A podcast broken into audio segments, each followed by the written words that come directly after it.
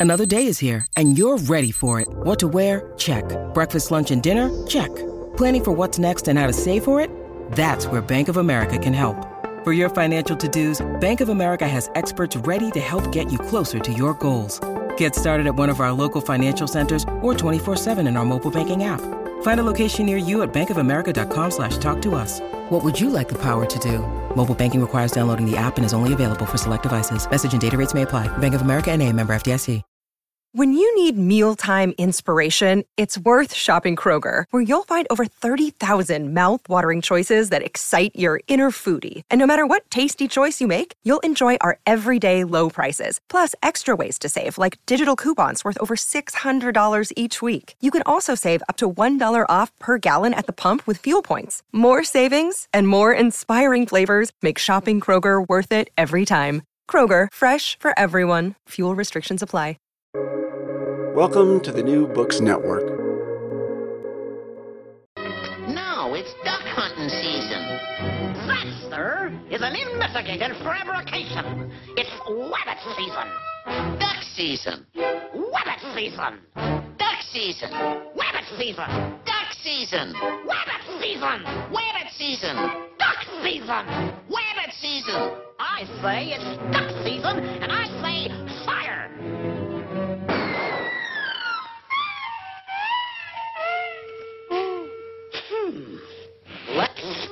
that again. Okay, I'll start it this time. Right. Wabbit season. Duck season. Wabbit season. Wabbit season. Duck season. Fire!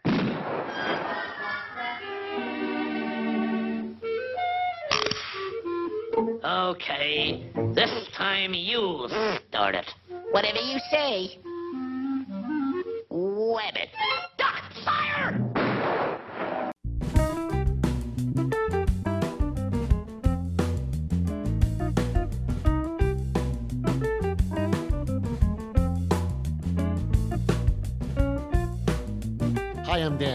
And I'm Mike. So, welcome back to 15 Minute Film Fanatics. This is the podcast where two lifelong friends and film lovers watch movies separately and talk about them for the first time. Today, we're doing something we've never done before. We've done animated films before, we've done The Red Turtle, we've done Spirited Away. But today, who are we talking about today, Mike? Bugs Bunny. We're talking about Bugs Bunny. What we're going to do is we're going to talk about Chuck Jones's famous hunting trilogy. It's called. It's comprised. It's comprised of three films: Rabbit Fire from 1951, Rabbit Seasoning from 1952, and Duck Rabbit Duck from 1953. So everybody calls this the hunting trilogy. We're going to kind of talk about them as if they're one movie. These are the famous movies, the famous films where it's rabbit season, duck season. Do you want to shoot them now? Wait till you get home. Shoot them now. Shoot them now. Daffy Duck gets shot in the face, has to keep readjusting his bill. There's a lot of gags like that. Bugs Bunny keeps dressing up as a woman to lure Elmer Fudd to his doom. So we want to talk about these as one movie. I forgot how we even started talking about these when one of us said we have to do the podcast about it. But in part one, we do our overall take. Mike, Chuck Jones, The Hunting Trilogy, go. One of the things that I forget about these all the time, because of course I watched them in the early 90s in a on a television set inside of an an apartment is that th- these used to precede films or they would show uh, on the Looney Tunes when you would when you would go to the movies and you didn't necessarily know which Looney Tunes you were going to get. And that's why you know they announce which characters are going to be in them so that you you see the title and then imagine your relief as you're sitting there that it's a Bugs Bunny cartoon. And it's not necessarily it wasn't it wasn't necessarily for children. By the time I watched it 40 years later uh, you know these these were for children but they would just play Right. uh, they would just play before movies you know we we talked last time when we did limelight about um, an an artistry or an aesthetic of frustration and this this certainly is the aesthetic of frustration. And i don't mean to over intellectualize because obviously they work on a series of gags. It works when bugs bunny comes up um, you know dressed as a sexy woman. It works when um, bullets don't harm daffy duck. It works when you see the rabbit tracks first and then you realize it's daffy duck wearing um, mock uh, rabbit feet so that he can leave rabbit tracks all the way going to his door it even works when Daffy Duck asks uh, Bugs if he can borrow molasses in the winter, and Bugs says, "I didn't know molasses would run in the winter. Here's, here's one cup of molasses." Um, they they they all work I think on the same principle as a Kurt Vonnegut once gave a, a little lecture on writing that they filmed for about a half an hour and he said a, a, character just has to want something even if it's only a glass of water and i think that the, these are these are high concept uh, shorts about frustration where each character wants something that's uh, articulable in a single sentence which is uh, elmer wants sport Daffy wants Bugs to be destroyed, and Bugs wants not to be destroyed. And there, but there's something. How does Bugs Bunny actually strike you watching these three in a row? Because we didn't watch them now as as children, kind of one at a time. We watched them all three with a critical eye. What do you make of him? Bugs Bunny. The appeal of Bugs Bunny is that he is this, you know, Brooklynese wise guy who never loses his cool, right? He's the 007 of cartoon characters, right? That's why What's Up Doc is the perfect tagline, right? It's like Bond, James Bond or something. It's got even the pause, like, eh.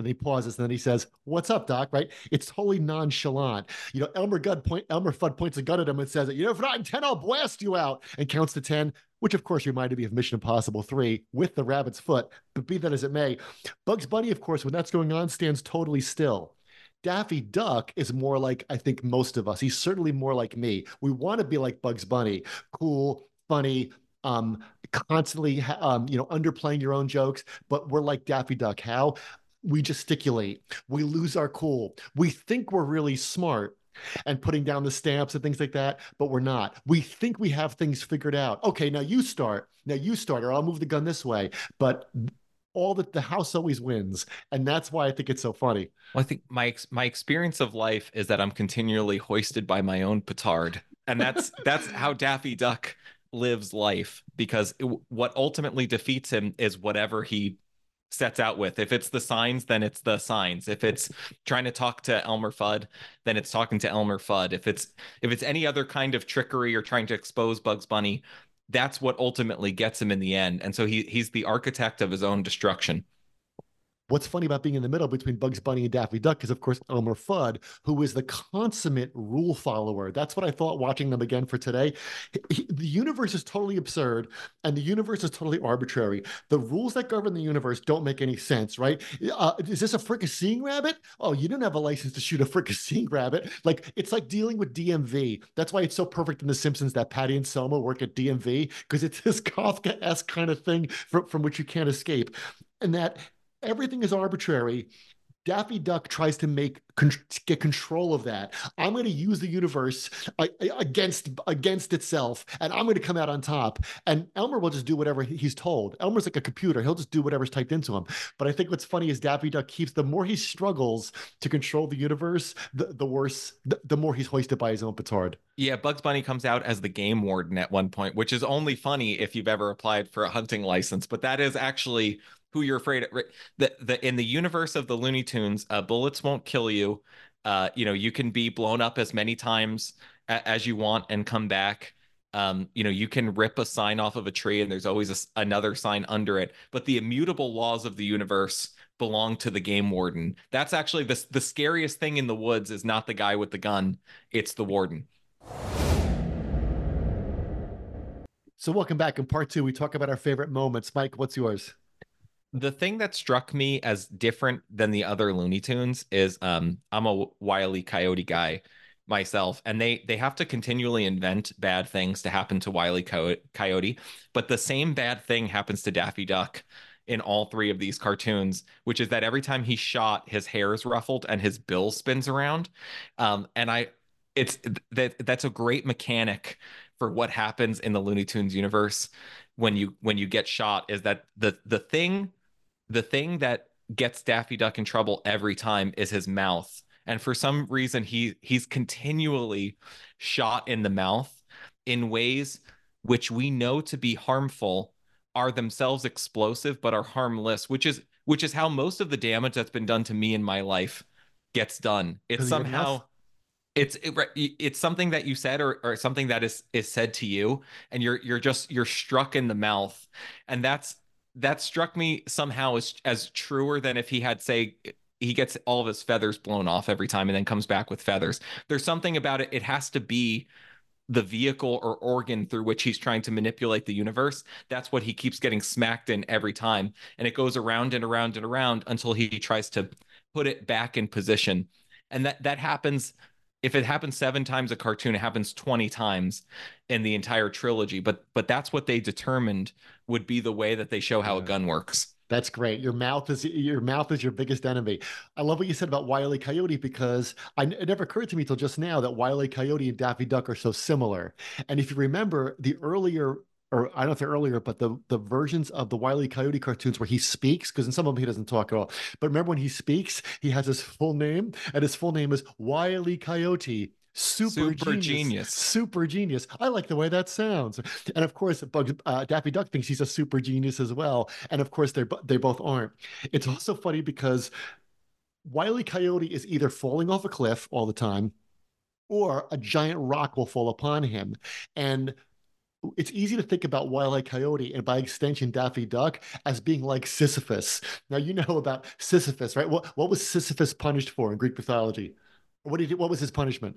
To roll a huge stone up a hill and never make it to the top. Yeah, and every day at the at the top of the hill, the stone would fall back down. And Albert Camus wrote a great essay called "The Myth of Sisyphus," and he says you have to imagine Sisyphus happy. That's the only way to get to life. Is like you're like Sisyphus. Everything you try, you're going to be frustrated in, but you have to at least you have to. He says you have to um you have to overcome your punishment with by scorning it. You have to be happy to push the rock. Now, of course, that's the antidote to the meaninglessness of life. But these guys are not happy. Daffy Duck is not happy pushing the rock. Wile Cody's not happy pushing the rock. They're constantly one step ahead of all the chaos in the universe, thinking they can handle it, and they can't. And which, of course, makes it funny for us. When you're in college and you're talking to your friends about any writer or band or musician that they like, uh, your your one of your more annoying friends will always say the same thing about everything, which is their earlier stuff was better. And what strikes me about the Looney Tunes watching all three of them is that this is this is actually you could call it like fourth era Looney Tunes. This is in yeah. the early Looney Tunes. There's you get a very different Bugs Bunny, and Elmer Fudd is actually uh, he's scary or menacing in some way, and, and a different by, Daffy Duck, and a different like just, da- who's just wacky, and a different Daffy Duck. And part of part of I think what's going on with this Daffy Duck is that audiences didn't like the early Daffy Duck cartoons as much as they loved Bugs Bunny, who became a cultural phenomenon.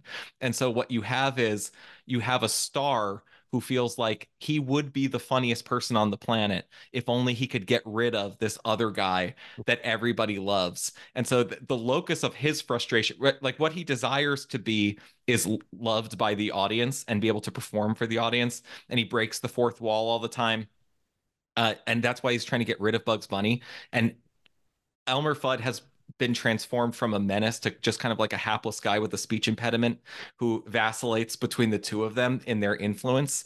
And what's beautiful about the Looney Tunes in the 1950s is that the earlier stuff, while while it's great, and there's so many of them that I like, like if you remember uh I don't know if you remember that uh, Elmer Fudd is a Canadian Mountie. Sure. And and Bugs Bunny, you know, tells him he's a disgrace to the uniform and pulls all the medals off him. Right. But we're we're way past that, even though we're only five or six years past that, to the point where the audience understands that Daffy Duck and Bugs Bunny are actually competing for their attention. Yes. Th- that's why the rules of violence are actually suspended because it's it's all uh, it's all metaphorical violence. And that's why there's that great episode, which you can't even find today. I mean, they'll never show these on TV anyway. You have to show your kids these on DVDs because heaven forbid that, you know, that they don't have a social message or something and, and, you know, they're too violent or whatever, so to speak. But that's why you never see the one today about where Bugs and Daffy are doing their stage act. And you remember at the end, He's got end, the dynamite under the xylophone. and the, yeah. And at the end, do you remember the only way Daffy Duck can, can beat Bugs Bunny at the end is he has to swallow the nitroglycerin and the uranium him 238 and he swallows a match and blows himself up. And he says and bugs bunny finally says great job daffy you did it. And he says i know but i can only do it once.